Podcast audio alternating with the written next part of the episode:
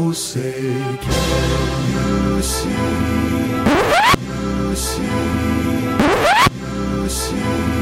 Всем привет! Это подкаст «Коллективный Запад», и, точнее, восьмой эпизод подкаста «Коллективный Запад». Кстати, подписывайтесь на наш канал «На двух стульях», а, ставьте колокольчик, чтобы не пропустить а, новые эпизоды, которые выходят каждый вторник в 5 часов. И мы, наконец-то, с Сашей в студии. Да, я просто не верю. Это огромное счастье, что мы оказались вместе. Наконец-то, наконец-то мы вместе для, хочется сказать, юбилейного восьмого эпизода. Но он совсем не юбилейный, я просто восьмой. Но в любом Можно случае. каждый сделать юбилейный, Да. чтобы нет, праздновать каждый выпуск э, нового эпизода.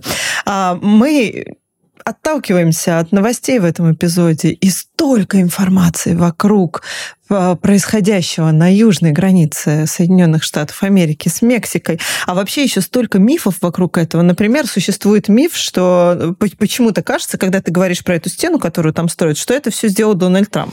Это идеальный пиар-ход, но это вообще не стена Дональда Трампа. Стену начали строить вообще в 1909 году.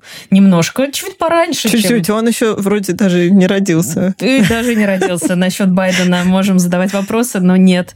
Э, Действительно, это, это вообще началось задолго до э, того, как Дональд Трамп даже не то, что думал быть э, президентом, думал быть республиканцем, думал быть демократом. И вообще а строительство нынешней стены началось после законопроекта Кеннеди Маккейна. Это 2000-е годы. И в основном пришлось на президентство Обамы. Ну а почему вообще думают, что это Дональд Трамп? Потому что это идеальный пиар-ход. Дональд Трамп все-таки идеальный шоумен, идеальный человек, который умеет использовать все, что попадается ему в руки, в свою пользу. Он, он умеет сделать так, чтобы все думали, что любое достижение – это его достижение. И это само по себе достижение. Дональд Трамп, конечно, э, невероятно успешен в том, чтобы, чтобы заставить всех поверить, что это стена Трампа. Все так и говорят, стена Трампа. Но в действительности в период его президентства, да, стена переоборудовалась, но построено было всего лишь около 100 километров При дополнительно. Обаме же ее тоже строили При активно. Обаме активно. Самое основное строительство пришлось на годы пре- президентства Обамы. Но почему-то он вообще не ассоциируется, честно говоря, с этой стеной. Совершенно не ассоциируется, потому что и он не хотел педалировать эту тему, потому что его и так, на самом деле, в иммиграционном сообществе и вообще все люди, которые занимались иммиграционной политикой США, называли его deporter in chief, то есть как э, м, commander in chief э, называют президента. А вот человек, который больше всех депортировал э, нелегальных иммигрантов, это был Обама, это был демократ, это был человек, который, казалось бы, отстаивает права иммигрантов и отстаивает идею о том, что нужна легализация нелегальных иммигрантов, давно проживающих в США и которые соответствуют очень-очень строгим критериям. Но все равно все думают, что это стена Дональда Трампа. Тут, э, ну, я единственное, что по статистике вот тоже хотела сказать, э, стен, вообще граница американо-мексиканская 3000 Длиннющая километров. же совершенно. Какую там Огромная. попробуй вообще построй на протяжении всей этой границы стену. Более того, как ты построишь стену, когда у тебя идет река Рио-Гранде, когда у тебя пустыня Сонора. Пустыня Сонора одна из самых горячих, самых жарких пустынь.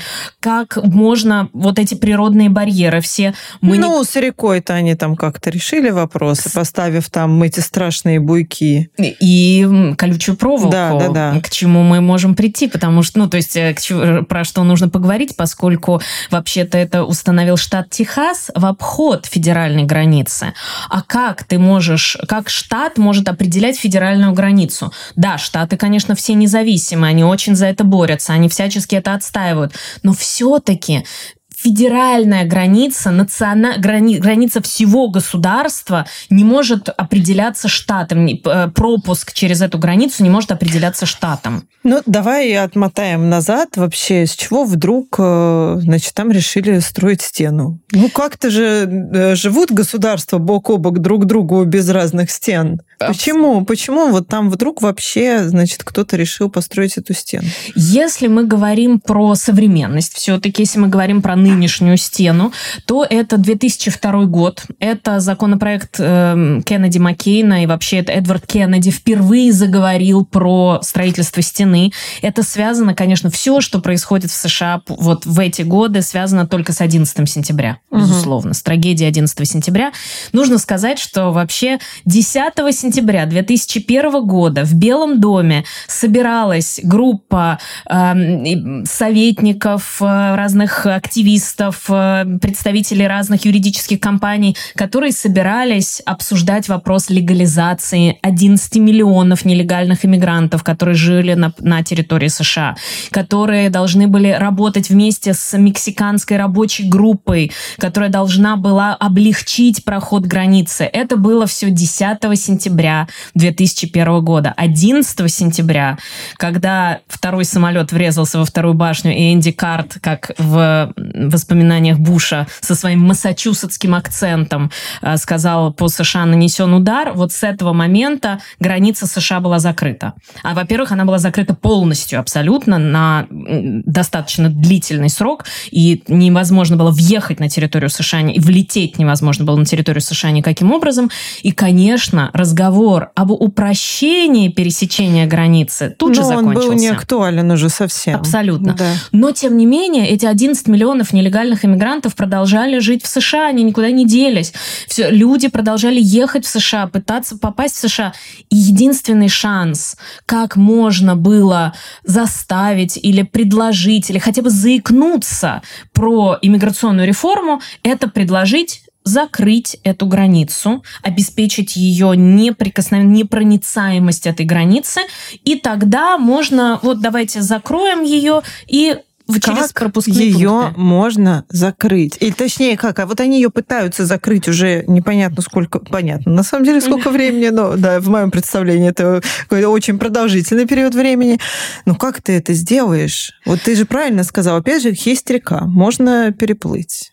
Есть пустыня. Есть пустыня. Можно, соответственно, в конце концов, можно еще через другую границу попасть, если у тебя есть возможность попасть в Канаду, да. Но об этом мы тоже поговорим, о другой так. границе сегодня. Но э, дело в том, что вообще стена, э, это не моя фраза, это об этом говорят социологи и психологи, нужно сказать. Э, стена, с, граница с Мексикой стала символом отделения США от враждебного мира, от какого-то враждебного мира, и вот э, им очень очень важно было увидеть эту визуальную стену. Хотя в действительности она далеко не всегда работает, Вообще как мы довольно видим. странно все это звучит, когда ты ну, как бы понимаешь вообще, кто живет в Соединенных Штатах, э, Штатах Америки, да, и это иммигранты на сколько процентов? Страна иммигрантов. Ну, знаменитая да, книга Кеннеди. Конечно. Э, все абсолютно, ну практически все потомки иммигрантов в том или ином поколении. Это может быть очень, конечно, давние потомки, потомки э, и эти давние предки могут быть иммигрантами, но все равно это страна иммигрантов, конечно.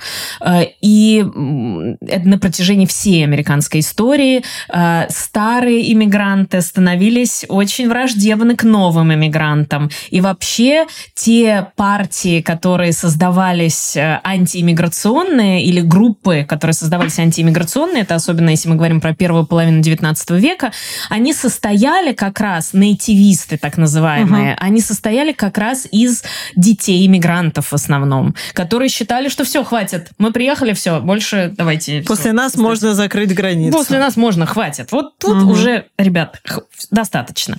Это группа нейтивистов, э, и на протяжении американской истории вот эти нейтивисты, они возрождались и возрождались, возрождались, ну просто пик пришелся на 19 век, но в любом случае, да, эти иммигранты, старые иммигранты считали, что уже не нужно больше приезжать.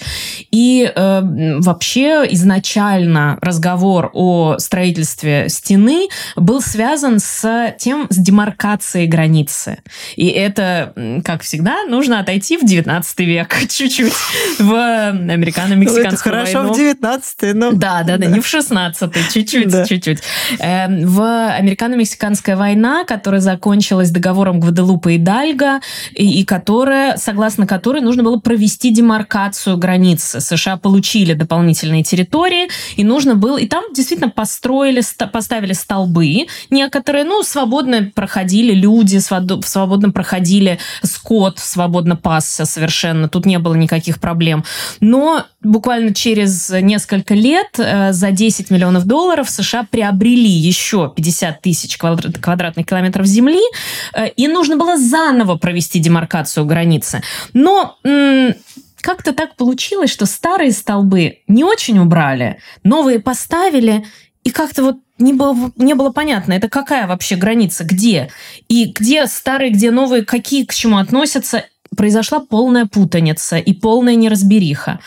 Но жизнь, неразбериха, она идет, она продолжается от государства, да, там хорошо, занимается. Ну, ну, вообще это хорошо сказал, как будто вы сейчас разбери. Разбериха, да, есть да. такое слово вообще? Вот э, разберемся в этом.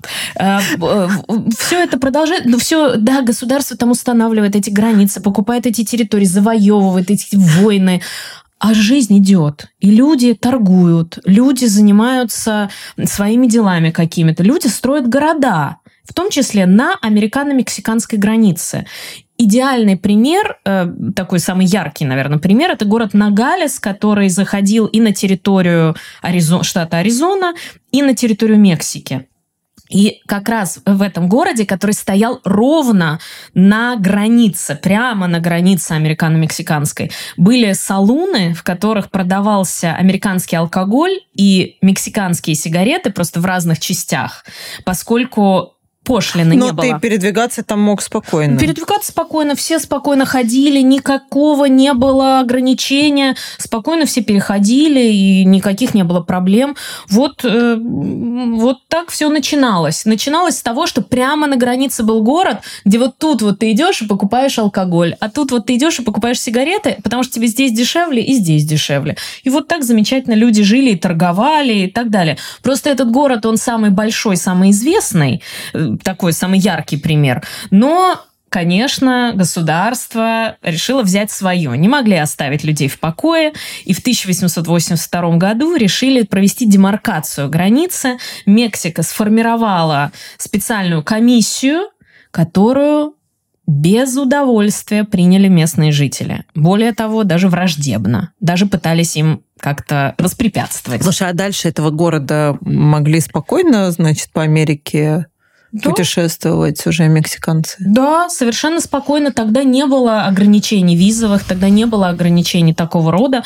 И совершенно спокойно можно было передвигаться. Да, нужны были документы, конечно, нужны были удостоверения Ну, то есть какой-то контроль там все-таки присутствовал. Контроль присутствовал, конечно. Присутствовал контроль, он был связан... Ну, другое дело, что 3000 километров граница там особо не проконтролируешь. Но в, а, между центральными городами, конечно, вот пытались как-то контролировать, тем более, что что в 1909 эм, году э, США приняли закон о запрете ввоза опиума, кроме как для медицинских целей.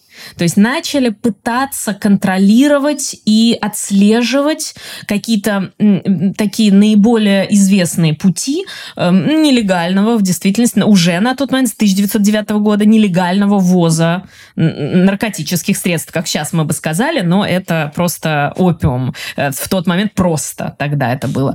И тогда создали такую э, 18-метровую, э, как сказать, зону отчуждения, можно сказать, сказать, в некоторых частях тоже на 3000 километров Ты не, не проконтролируешь. конечно, да. да. И это невозможно, особенно когда есть естественные границы, опять же, река, пустыня и так далее. Ну вот 18, килом... 18 километров, 18, километров, 18 метров вот такую зону отчуждения. Угу. И поставили там э, такой забор для скота, просто чтобы скот туда-сюда не ходил. Это было связано в первую очередь с техасской лихорадкой. Это животное заболевание коров, которое было полностью ликвидировано уже в Техасе, но в Мексике продолжало бушевать, и только для этого вот было, было построено это ограничение. Поэтому первый оградительный барьер в 1909 году был построен, но это было ограничение просто для того, чтобы животные но не это пересекали. не стена. Это Тогда да, стена, вообще, конечно. Это ограни- не Но говорили. надо сказать, кстати, что стену, стен- стеной, стеной, стеной, Стеной. стеной, это называет только Дональд Трамп. Это оградительный барьер. А, это то есть даже не забор, Это не барьер. забор, это оградительный Ага. барьер. Ну, и он, конечно, не очень похож на стену, мягко говоря. Во многих частях он совсем не похож на стену. Где-то это действительно бетонная стена. Ну, это огромная. кусочками там, Да, по-моему, но где-то да. это забор, который, через который можно там руку протянуть. Где-то это проволока действительно колючая, где-то это просто вот, собственно говоря, такая, такой огра- оградительный барьер. Но в 1917 году уже э, был принят закон об ограничении иммиграции, и там тогда контроль стал, конечно, строже. И тогда уже стали... Вот город Нагалес уже не мог жить той свободной жизнью, которой он жил до этого. Э, Ну и надо сказать, что вообще в начале 20 века э, м, много было эпизодов, которые особенно волновали американский пограничный контроль, а именно э, пытались многие люди попасть на территорию США нелегально, в том числе, например, китайцы. Мексиканцы могли спокойно пересекать. Вот китайцам нужно было разрешение на въезд. И койоты, так называемые, сейчас их называют койоты, то есть банды, в общем-то, которые э, брали деньги за то, чтобы провести людей через границу, они в тот момент, вот в 20-е, в 10-е, 20-е годы 20 века, они часто людей не проводили, они просто их убивали. Они убивали, грабили их. И поэтому в начале 20 века американский пограничный контроль находил какое-то невероятное количество тел китайцев, э, которых просто убивали. За, ну, они платили деньги за то, чтобы их перевели через границу. Этого не Ну, происходило. понятно, деньги брали, а людей, ну, Да, понятно, да. Ну и вот в тот момент уже э, США, и плюс э, ограничения иммиграционные, и тогда США понимают, нужно как-то границу четко очерчивать, нужно какие-то четкие очертания придавать этой границе. Плюс еще, конечно, Мексиканская революция 1910-17 года.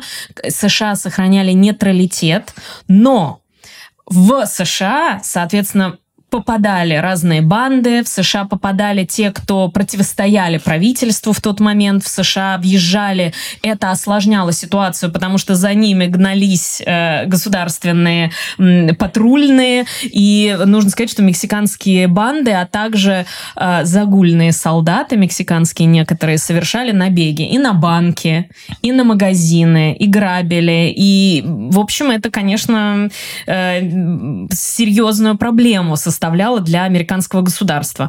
Ну и поэтому в тот момент все, 17-й год, принимается решение о том, что нужно нужно ограничивать въезд из Мексики, жестко ограничивать. Нельзя больше разрешать проходить. Тем более, что в начале 17 года американские военные расшифровали телеграмму, когда министр иностранных дел Германии предлагал правительству Мексики в обмен на помощь в борьбе с США в Европе вернуть мексиканские территории, а именно там Калифорния, штат Юта, штат Техас, вот это вот все.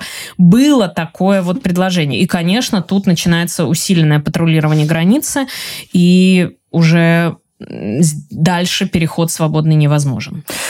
Ну вот смотри, почему сейчас, да, опять про это заговорили, ну как с новой силой, мне кажется, да, еще и с Украиной это связывают, отчасти как это связано, об этом мы тоже вам сейчас коротко расскажем. Но главные вопросы, да, ну то есть они, э, американцы хотят что? Э, усилить контроль, то есть не полный же запрет на въезд э, со стороны Мексики, а просто усилить контроль, чтобы было понятно, кто приезжает там, э, и официально все было, соответственно, задокументировано. Абсолютно. А с наркотрафиком это сейчас связано как-то?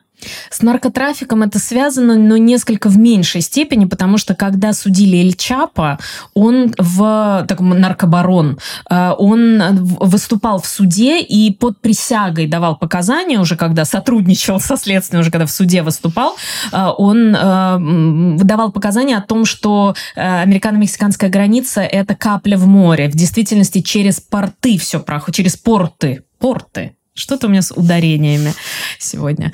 Э, в действительности все проходит через порты американские. Ну, по крайней мере, если верить мексиканскому наркобарону, то это так. Который под присягой говорит. Который говорит в суде, выступает. В суде. Да. Поэтому э, здесь, если мы ему верим, то э, и отталкиваемся от этих показаний, судя по всему, действительно э, морем доставляются наркотики.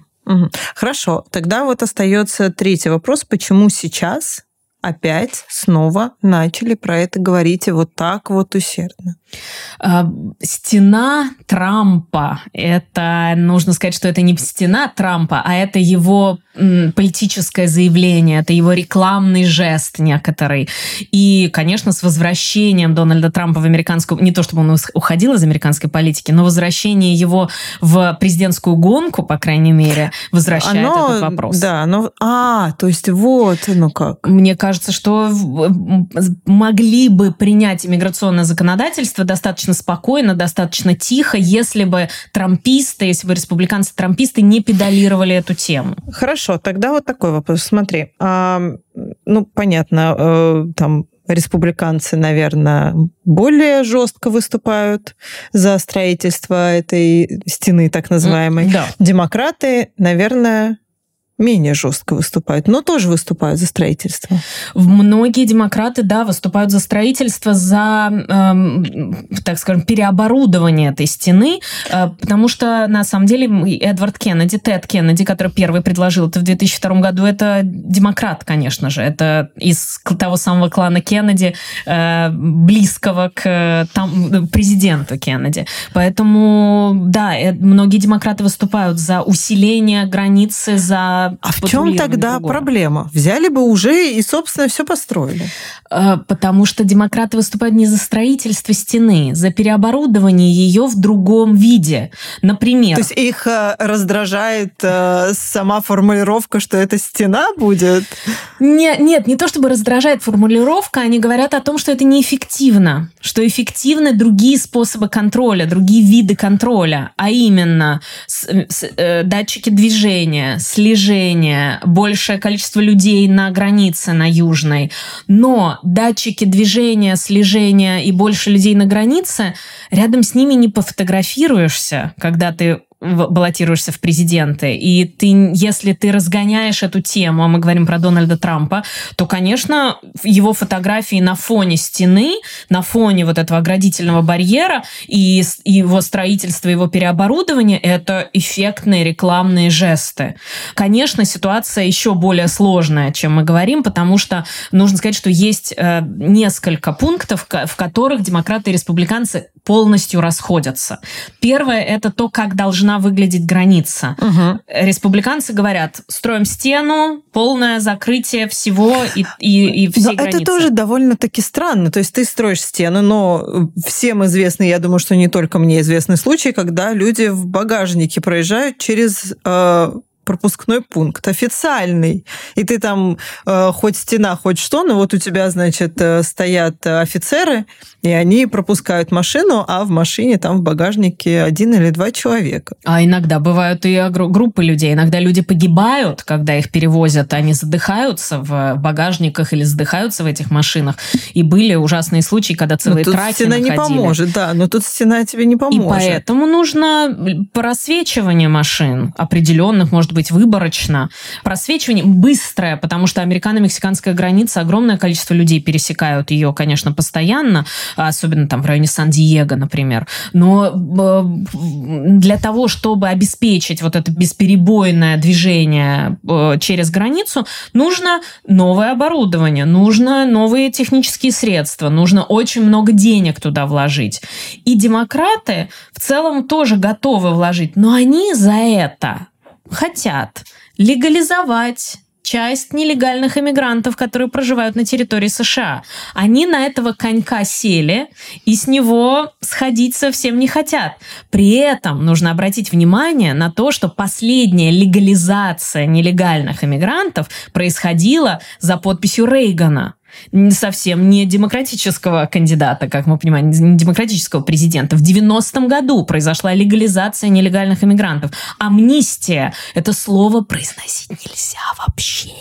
А как это происходило? То есть э, все желающие, кто нелегально проживал на территории Соединенных Штатов Америки, могли пойти получить документы? Э, все желающие, соответствующие очень строгим критериям, угу. должны были доказать, что проживают в США дольше такого-то срока, что у них нет, должны пройти background checks, так называемые, то есть контроль, э, они должны доказать, что у них нет никаких правонарушений, включая проезд на красный свет. Они должны доказать, что они платят налоги в том или ином виде, что они все равно налогоплательщики ну, Как они могут получаются. платить налоги, если они нелегально? Например, э, страховку покупают. Угу. Например, э, вот оплачивают счета. Коммунальные, коммунальные счета платежи, платят постоянно, платят каждый месяц и так далее. А, плюс а, люди, которые имеют право на легализацию через своих детей, потому что дети, например, родились на территории США уже, а, и так далее. Вот люди, которые соответствуют очень и очень строгим критериям, они имели право пойти в службу иммиграции и натурализации и заполнить заявление, заплатить штраф заплатить, ну, это тоже налог, заплатить большие деньги за то, чтобы им дали возможность податься на грин-карт. Точнее, сначала визу, потом уже на грин-карт. И э, таким образом они получали легализацию. Угу. Конечно, э, далеко не все могли на это претендовать. Любое правонарушение, любое вот все, что угодно, что может э, как-то очернить, так скажем, человека, все, конечно, тут же следовал отказ и депортация депортация, потому что тогда уже человек находился в системе. Поэтому легализация, вот эта амнистия страшная, да. Э, нелегальных иммигрантов, э, страшное слово, которого боятся и демократы, и республиканцы теперь, вот она произошла, и да, ничего страшного не произошло, но страшное произошло позже. Потому что, конечно, увидев, что можно легализоваться, люди хлынули. Конечно. Ты приезжаешь, живешь, да, мне кажется, Пять это лет. и сейчас так, конечно, ты приезжаешь, ты живешь нелегальным мигрантом, а потом идешь и доказываешь, э, что ты что вот ты здесь хороший. уже много лет, что ты работаешь, да, дайте ко мне, пожалуйста, грин-карту. Да, или находишь какие-то способы, там, женитьба, не женитьба, дети, не дети, работа, все равно приглашение на работу, которое дают уже, когда ты находишься на территории США, ну и так далее. Э, способов языков этих огромное количество. И, как мы понимаем, тоже США страна юрист, страна иммигрантов, но и страна юристов. И хорошие юристы помогают, соответственно, значит, в деле, не, непростом деле легализации. И э, после вот этой амнистии нелегальных иммигрантов в 90-м году хлынул поток нелегальных иммигрантов через тогда не построенную стену, не построенную границу. Э, вот эти оградительные барьеры были, как мы говорим, совершенно условные в то тот момент. И ехали и ехали, пик был как раз на президентство Клинтона пришелся. Там в 2004 2000, ой, в 94-96 году принимали законы иммиграционные, но никогда не могли принять всеобъемлющий закон об иммиграции. Вот с 90-го года демократы и республиканцы договориться не могут. А в чем главный затык?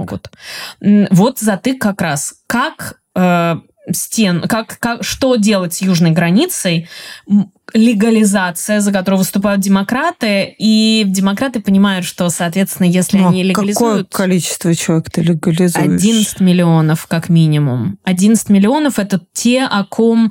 Те, э, те цифры, которые называет э, служба иммиграции и натурализации, и ну, 11-12 миллионов по-разному. Вот в разные годы примерно разные цифры. Э, точнее, Department of Homeland Security называет угу. эти цифры. И демократы, конечно же, ожидают, что в случае легализации эти люди потом будут голосовать за них. И дети этих людей будут голосовать за демократов. Республиканцы это тоже понимают, и они не хотят этого, естественно. И поэтому они всячески... Подожди, ну а республиканцы отодвигают. Э, могли бы точно так же переманить их на свою сторону? Могли бы, но база республиканской партии все-таки стала гораздо более консервативна в этом вопросе с 90-го года. Все-таки чуть-чуть поляризация американских партий произошла с того момента, с 90-го года, и э, республиканское ядро, скажем так, сдвинулось э, в другую несколько сторону, и они уже этой легализации не хотят, и они не готовы даже за счет получ... в дальнейшем получения каких-то голосов. Они иначе потеряют свою базу, они иначе потеряют тех, за... кто за них сейчас голосует. И вот это первая вот эта вот граница с Мексикой, как она должна выглядеть. Второе, легализация этих нелегальных uh-huh. иммигрантов. Третье, это вообще э, визовая система, иммиграционная система, полная реформа виз. Э, республиканцы выступают против лотереи грин-карт, например, и ее отменят, как только будет принят новый закон об иммиграции. Это один из пунктов, за который... Ну... Вообще удивительно, потому... Ну, хотя лотерея грин-карт, это же тоже, знаешь, если так вообще можно выразиться, там есть качественная иммиграция, да, есть, э, не знаю, как правильно назвать. Э, лотерейная иммиграция. Лотерейная иммиграция, да. Никогда не знаешь. А сколько человек? Есть какая-то статистика вообще? Сколько человек в год выигрывает э, вот Наверняка в этой лотерее? Есть. Да. Ну, ладно. Эм, да, конечно, хотелось бы, да, хотелось бы знать, но сейчас... Из 10 лет, в которых я участвую, я, как вы понимаете, не выиграла ни разу грин-карту. Ну, э, вот, э, конечно, выигрываю, да, непонятно совершенно, как э, эту грин-карту Но это, кстати, было при Дональде Трампе. Он говорил, что он отменит... Эта идея еще раньше была. Эта идея раньше еще пытались... Вот видишь, какой успешный пиар. Вообще все кажется, что это, значит, делал Дональд Трамп, а на самом деле-то нет. Э, на самом деле совсем нет. Вообще э, сам, ближе всего подошли в 2014 году банда восьми, так называемая, банда восьми конгрессменов, четыре из республиканской, четыре из демократической партии. Казалось, что они уже вот-вот должны принять иммиграционное законодательство, вот закон об иммиграции, но все во многом уперлось в тему мечтателей, так называемых, dreamers. Dreamers — это дети, приехавшие в США с родителями до 18 лет. Это люди, которые не принимали решения о том, чтобы пересекать американскую границу. Многие из них приехали в возрасте там, трех месяцев, двух лет, пяти лет. Они не знают другой родины, кроме США. И живут в США на протяжении достаточно долгого времени. И как раз э, Демократическая партия категорически выступала за легализацию хотя бы этих детей. И в рамках этого законопроекта «Банды восьми» должны были провести э, эту легализацию. Но этого не удалось. Против этого категорически выступала республиканская партия, э, говоря о том, что это уже взрослые люди, они там, могут принимать решения. Пусть они едут в страну, где они родились, и оттуда подают на право жить в США. А они учатся в школе, они э, собираются поступать. И многие из них, кстати, только когда в институт поступают, оказывается, что у них нет права подавать на гранты, у них нет прав, которые есть у всех всех их одноклассников. Только тогда они встречаются с тем, что оказывается у них какой-то статус не такой. Потому что очень важно тоже отметить, что в США есть э, четкое разделение между разными ведомствами. Угу. Конечно, школа не будет отказывать Но человеку. в университет понятно, а в университет грант это уже, уже другое. Да. Нет, это ну уже... за деньги, да, но нет. Это невозможно. Гранты получать невозможно. Страховки и все прочее и так далее. Это все только скоропомощная А вот это вот самый миграционный закон, да, который, если его примут, э, примут, он разве не сталкивается в лоб, в лоб с э, представлением о вот этой вот прекрасной демократии, которой все так стремятся, цивилизованные страны, я бы так сказала? То предложение, которое внесено в Сенат и которое сейчас обсуждается в связке с помощью Украине, помощью Украине, Израилю, Тайваню, там есть, конечно, Э, очень серьезные ограничения и фактически закрытие южной границы, но закрытие в том смысле, что э, через, только через пропускные пункты можно будет проходить и запрашивать убежище можно будет только на этих пограничных пропускных пунктах, потому что, кстати, еще один важный момент, о котором я совершенно забыла упомянуть, за что категорически выступают республиканцы, это прекращение практики catch and release, так называемой, поймали и отпустили.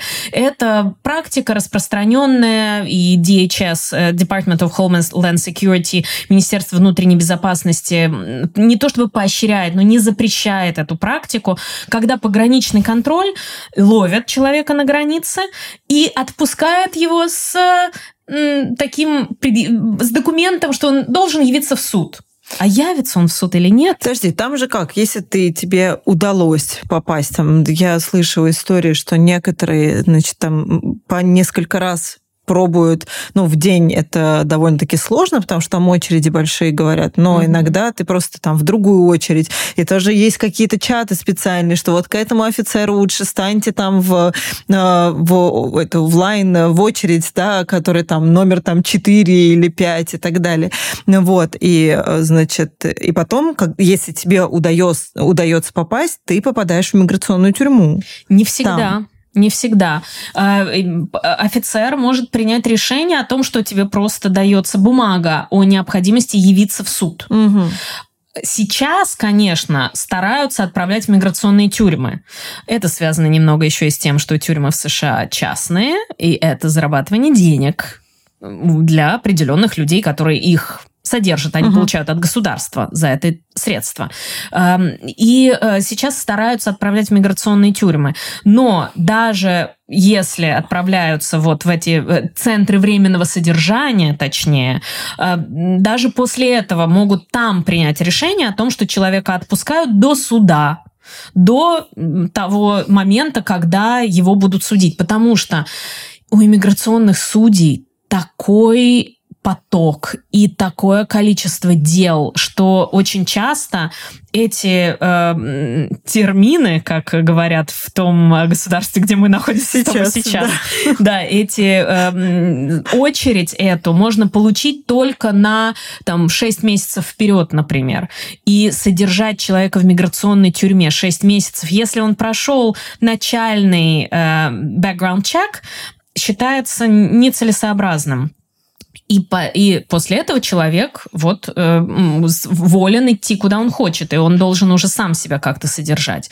Э, соответственно, против этой практики как раз категорически выступают республиканцы. Они говорят о том, что нужно тут же депортировать, сразу депортировать. И как раз в этом законе, который, законопроекте, который рассматривается сейчас в Сенате, в согласительном комитете Сената, э, там как раз предусматривается полное закрытие границы, как они это называют, но это называется для пиара, так, потому что закрытия полного нет, можно через пропускные пункты пройти. Но закрытие границы в том смысле, что если человека ловят, ему не дают права пода... точнее, если человек не, не подает прошение, он проходит границу нелегально, его не отправляют в миграционную тюрьму, а его отправляют сразу в Мексику, его угу. отправляют обратно в Мексику. Это вот такое право предусмотрено в случае, если границу пытаются перейти более 5 тысяч человек в день, а сейчас это 10 тысяч человек в день. 10 тысяч человек в день, обалдеть вообще можно.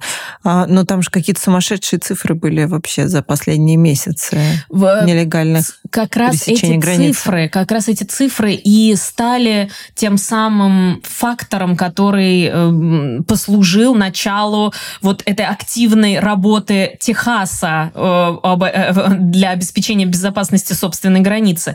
Э, почти 300 тысяч человек за декабрь попытались пересечь Ух ты. нелегально.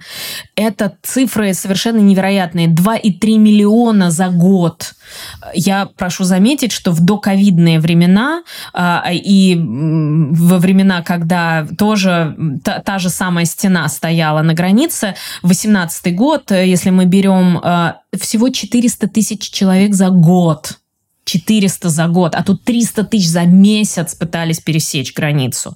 Да, это связано с э, ситуации в так называемом треугольнике на, э, на американском континенте. Да, это связано с страшным разгулом мафии и небезопасным, э, небезопасностью жить в э, Гондурасе и в других государствах Центральной Америки, которые, где орудуют действительно банды. Тут ничего не, не скажешь. Это а, с этим связано в первую а очередь. А есть группа людей, которые категорически вообще против э, того, чтобы ужесточали этот закон об иммиграции? Э, не то чтобы категорически против, они обычно предлагают что-то другое. Они угу. обычно предлагают какие-то другие способы. Как, например, э, один из э, конгрессменов, республиканцев, прошу заметить, от штата Техас, как раз его, его тот, та часть Техаса, от которой он был конгрессменом, является как, как раз там самая протяженная граница из всех любых других частей Техаса. Вот э, конгрессмен от штата Техас предлагал, говорил о том, что стена неэффективна. Он республиканец, прошу заметить. И он предлагал, прямо предлагал законопроект о том, какую стену нужно построить. Виртуальную стену. И она стоить будет значительно меньше, чем это, этот физический барьер.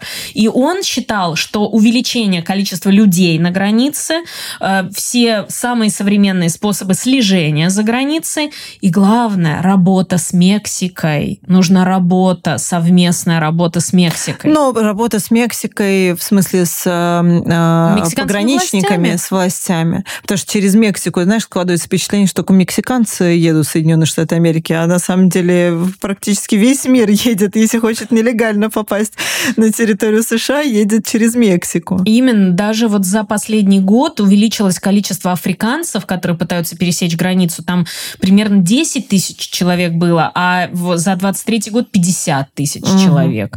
И цифры огромные. Это вот, ну, если брать мексиканский континент, то, точнее, мексиканский континент, если брать, это, это уже из что-то из российской пропаганды.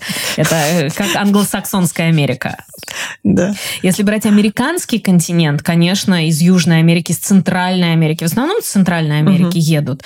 Э, это, да, это действительно беженцы, да.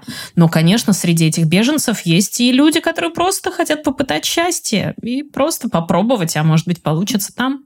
А Причем здесь Украина? Мы вот начали об этом говорить. И в моем представлении это выглядит так.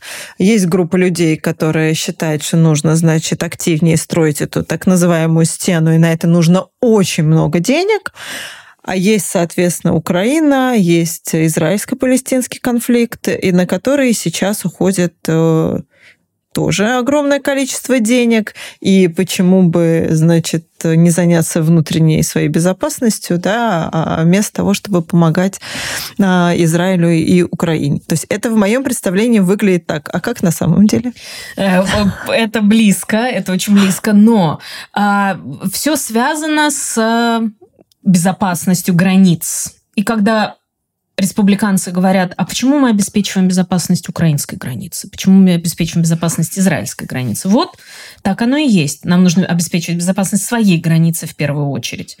И вот таким образом объединяются идеи просто о безопасности границ. То есть это вот такая вот глобальная э, какая-то история про безопасность, безопасность границ. границ. Безопасность, собственно, границ. Вообще э, очень часто бывает такое, что объединяются какие-то темы, казалось бы, совершенно не связанные между собой. Это нормальная практика в американской политической культуре. Это совершенно нормально, когда к одному законопроекту вдруг добавляется какая-то поправка, абсолютно не связанная с ним. Э, и дальше он принимается просто потому, что нужно принять эту поправку. Просто хочет хочет кто-то ее продвинуть.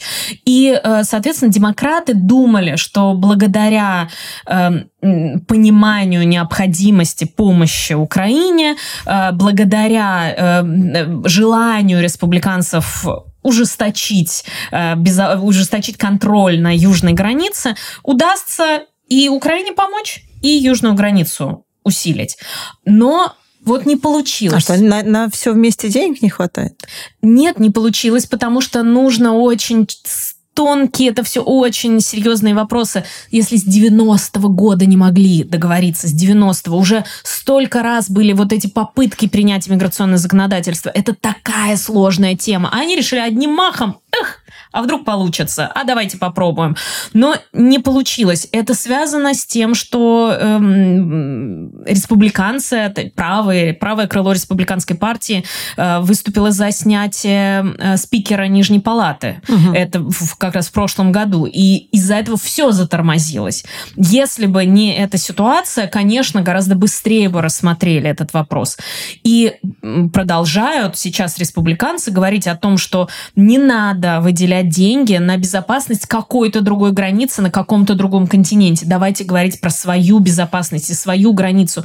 Без обеспечения безопасности собственных границ мы не можем говорить о каких-то других. Зачем мы тратим на это деньги? И поэтому нужно тратить деньги, соответственно, и на то, и на другое. Но не то, что их не хватает, а просто нужно согласовать вот эти вот тончайшая, это ювелирная работа. Этим занимались, не знаю, лучшие умы американской политики. Ну, я имею в виду, конечно, Кеннеди Маккейна. Это мои э, любимые совершенно персонажи американской политики.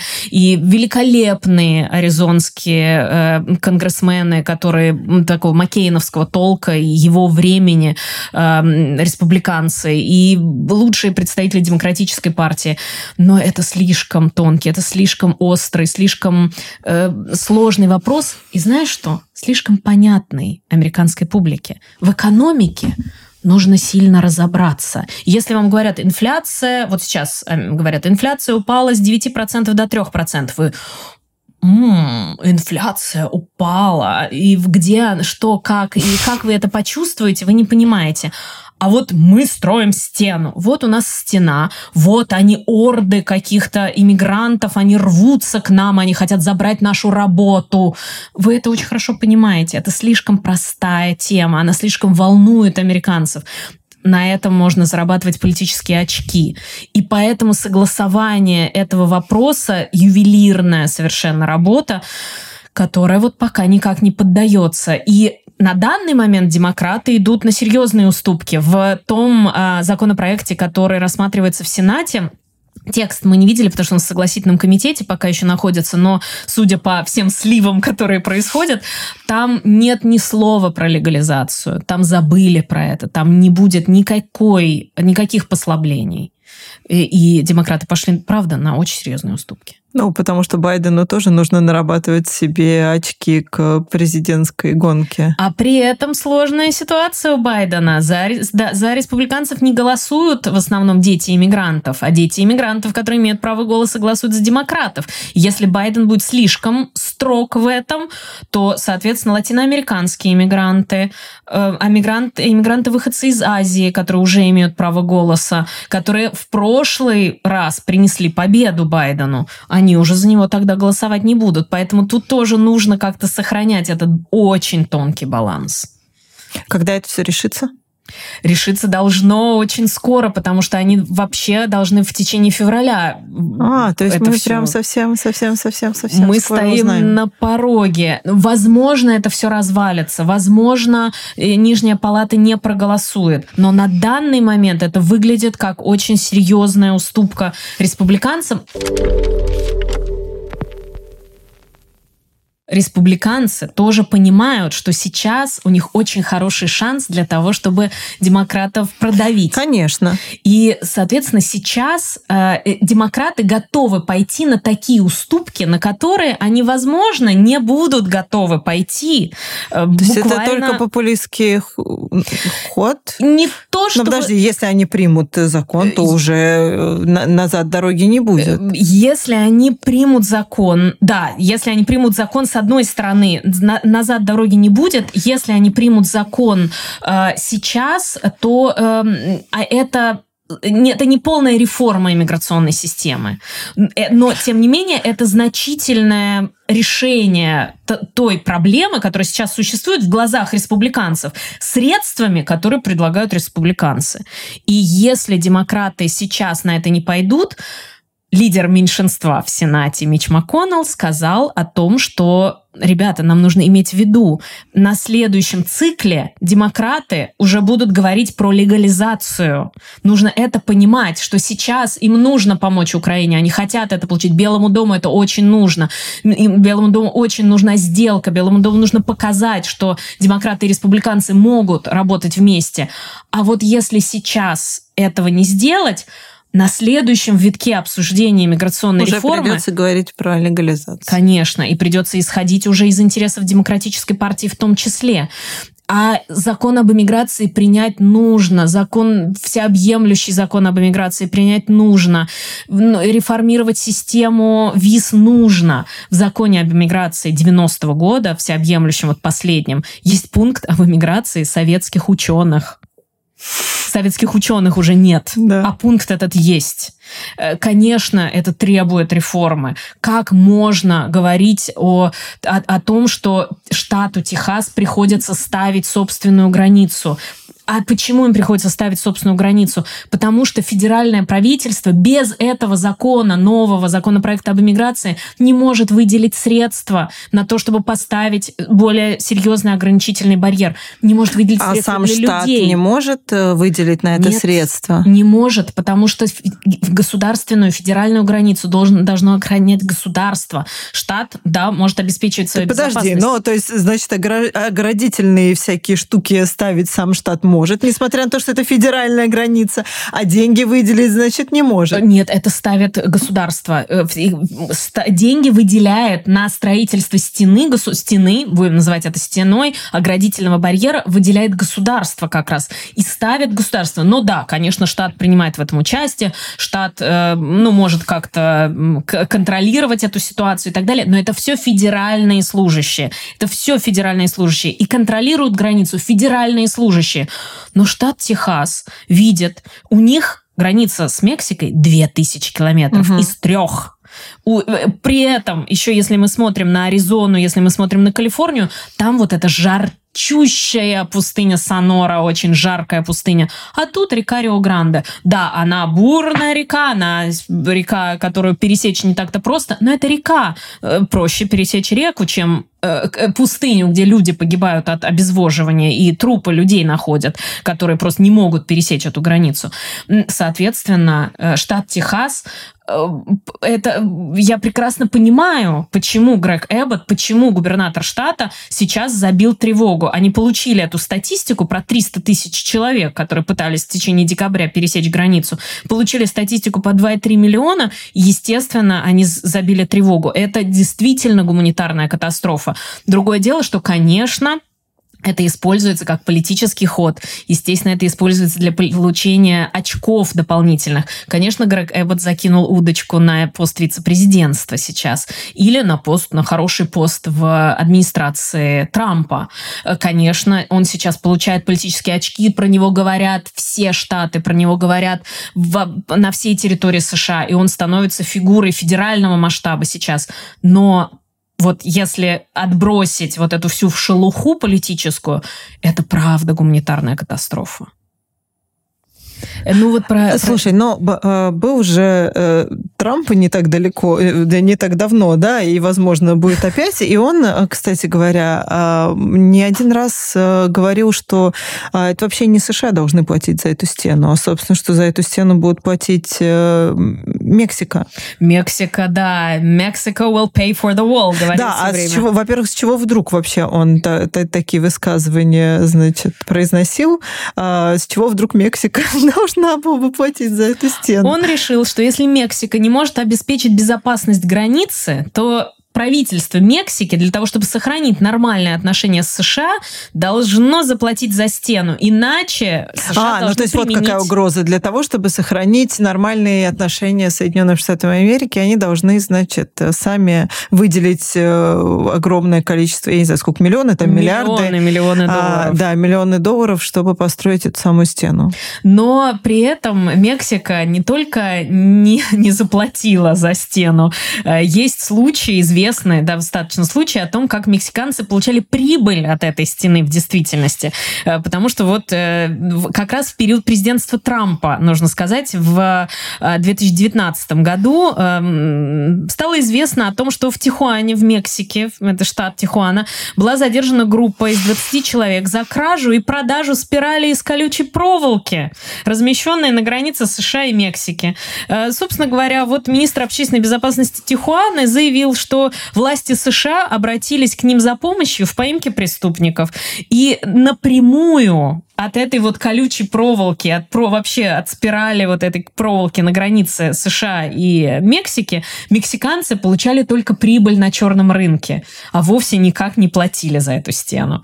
Эм, Поэтому все эм, заявления Дональда Трампа тут потонули, столкнулись с А реальностью. что, а что отвечало ему мексиканское руководство?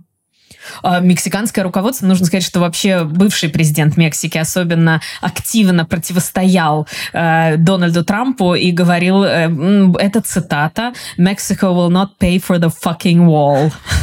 Я прошу прощения, это цитата, я цитирую. Красиво. Да. Э, И поэтому президент даже Мексики вот э, таким образом э, говорил о том, что, значит, нет, никакой, ни- никакая Мексика не заплатит за стену. Плюс Ну, еще... а вообще, э, вот если ту сторону взять как раз, они активно против выступают строительства стены или им плевать, пусть строят и строят? А, Конечно, государство это воспринимает как не то чтобы враждебный акт, но недружественный уж явно. Но они никак не препятствуют этому. Это обсуждается во внутренней политике Мексики, конечно. Это обсуждается. э, м, Многие мексиканские политики зарабатывают на этом политические очки, говоря о том, что нужно обеспечить тоже и безопасность собственной границы. Тогда отношения с США улучшатся. Другие говорят, что нет, пусть они там сами за своей стеной, они нас считают какими-то людьми второго сорта и так далее. И, и стена это и вовсе не помогает. Она действительно, как выясняется, как мы видим, не помогает. И нужно сказать, что... Но она не помогает, может быть, потому что она не построена еще. м- м- Ну, это не, её- не то, чтобы как-то я выступаю за строительство стены. Ну, да, может, ее но- нужно переоборудовать, может быть, дру- но должна быть виртуальная стена, должна быть стена, которая, может быть, больше людей должны патрулировать эту границу в 3000 километров. То есть новые подходы нужны. Для этого нужно может быть, нужно демонтировать часть стены, потому что, например, как сейчас федеральные агенты, почему э, случилась вся эта ситуация в Техасе, куда мы все время возвращаемся, ну, раз уж стена нас тянет туда, где 2000 километров границы, конечно. Э, Федеральные агенты сами просили убрать эту колючую проволоку, потому что, как они заявляют, она мешает им выполнять их работу. Им сложнее работать э, вот с этой колючей проволокой. Может быть, нужно как-то переоборудовать. Не обязательно строить вот эту вот огромную beautiful wall, как говорил Дональд Трамп, эту прекрасную, красивую стену бетонную. Не- может быть, не обязательно строить big and beautiful wall. Э, А может быть, нужно поставить э, больше пунктов пропускных, может быть, больше людей, может быть, больше датчиков движения и камер слежения и очень, может быть, дорогостоящих даже дронов и вертолетов выдать э, патрульной службе для того, чтобы границу можно было как-то обезопасить. Но у США есть еще одна граница, с, э, которая как раз-таки, мне кажется, и обеспечена вот всем, о чем ты э, сказала, и камерами, и датчиками слежения, а, и чем там еще она... Да И в- ночным видением, и всем чем угодно. И действительно, закопанные там на метр в землю датчики движения, они совсем не такие эффектные, но эффективные. Но зато, когда ты посмотришь со стороны, как выглядит эта самая граница, мы сейчас говорим про границу с Канадой, то кажется, что ты просто идешь себе по Канаде, и раз, и ты в Соединенных Штатах Америки. А, та- частично так и есть. Кое-где нужно, ты проезжаешь из Канады в США, и уже по карте ты видишь, что ты уже проехал в США, а ой, а где же граница-то это? Куда, где, как же, А, где же нет. поставить? А границы нет, нужно делать большой крюк, разворачиваться, к пограничному офицеру ехать, который сказал, ну вы же уже проехали. Ну ладно, давайте паспорт. Но об этом мы поговорим в следующем эпизоде. Подписывайтесь на канал «На двух стульях», ставьте лайки. Встретимся с вами во вторник в 5 часов. Пока. thank